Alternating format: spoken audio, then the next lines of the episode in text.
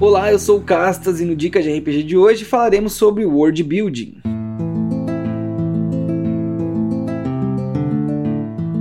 O Dicas de RPG é um oferecimento da Bardos Shop, bardosshop.com.br. Acesse e atualize já o seu guarda-roupa.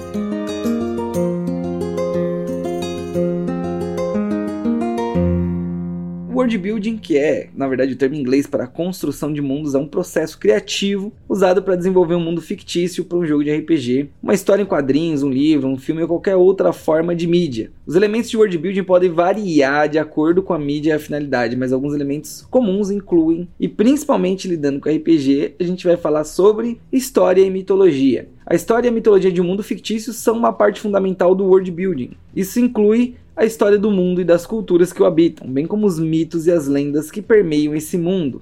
Geografia. A geografia é outro elemento importante do world building. Isso inclui a topografia, o clima, os corpos d'água e a vegetação do mundo. E eu insisto aqui que isso é extremamente importante para o mundo, porque você percebe que um mundo de RPG bem criado, por exemplo, um mundo de fantasia, é aquele que te coloca dentro daquela cena, independente de qual ela seja. Então vou citar a literatura para dar um exemplo de que o castelo de Hogwarts ele é tão bem definido, tão bem dissertado, que você se sente dentro daquele castelo, mesmo ele mudando de posição, as escadarias no caso. Citando o mundo de Tolkien, do Senhor dos Anéis, ele descreve tão bem a geografia do local que você sabe até as características de um rio, vídeo os rios de Valfenda. Dentro de um RPG, um mundo como Dungeons and Dragons, um mundo mais especificamente como o de Greyhawk, ele descreve, ele tem mapas que te colocam imersos dentro da experiência. Então isso não é besteira. A geografia é extremamente importante, não só para você dizer que uma coisa é uma ilhota, quando na verdade ela não é mas para que você consiga descrever e colocar os seus jogadores dentro de um poço de profundidade e de imersão muito grande.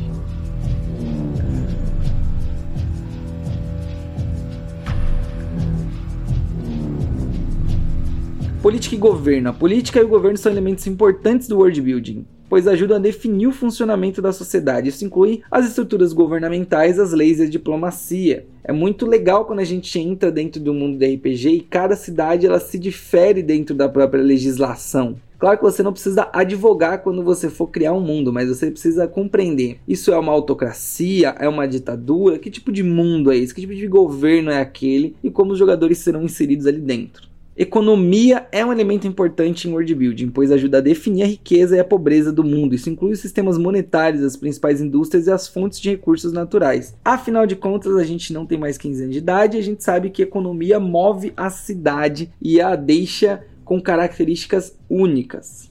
Tecnologia e ciência. Tecnologia e ciência são elementos importantes, como todos os outros citados em world building, pois definem a capacidade da sociedade em criar e inovar. Isso inclui a tecnologia disponível, a medicina e a ciência. É legal pensar em mundos medievais porque eles já notam que eles não têm tecnologia como a gente conhece, não uma tecnologia cibernética. Mas ainda assim, tecnologia é tudo aquilo que evoluiu de alguma forma. Então, carros de guerra, sistemas como Eberron, que existem autômatos, que são quase que robôs, são formas de você delimitar a tecnologia dentro do seu mundo durante sua criação.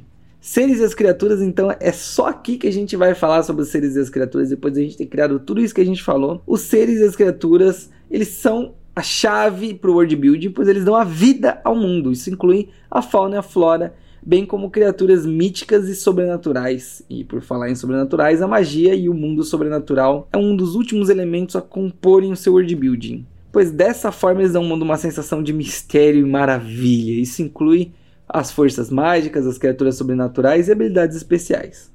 Esses são pontos-chave para uma criação de um mundo, para um world building, mas há muitos outros que podem ser adicionados dependendo da necessidade e da criatividade do criador da sua criatividade. É isso aí, cara amigo nerd, geek, RPGista, espero que tenham gostado. Agora eu passo o dado para o próximo mestre.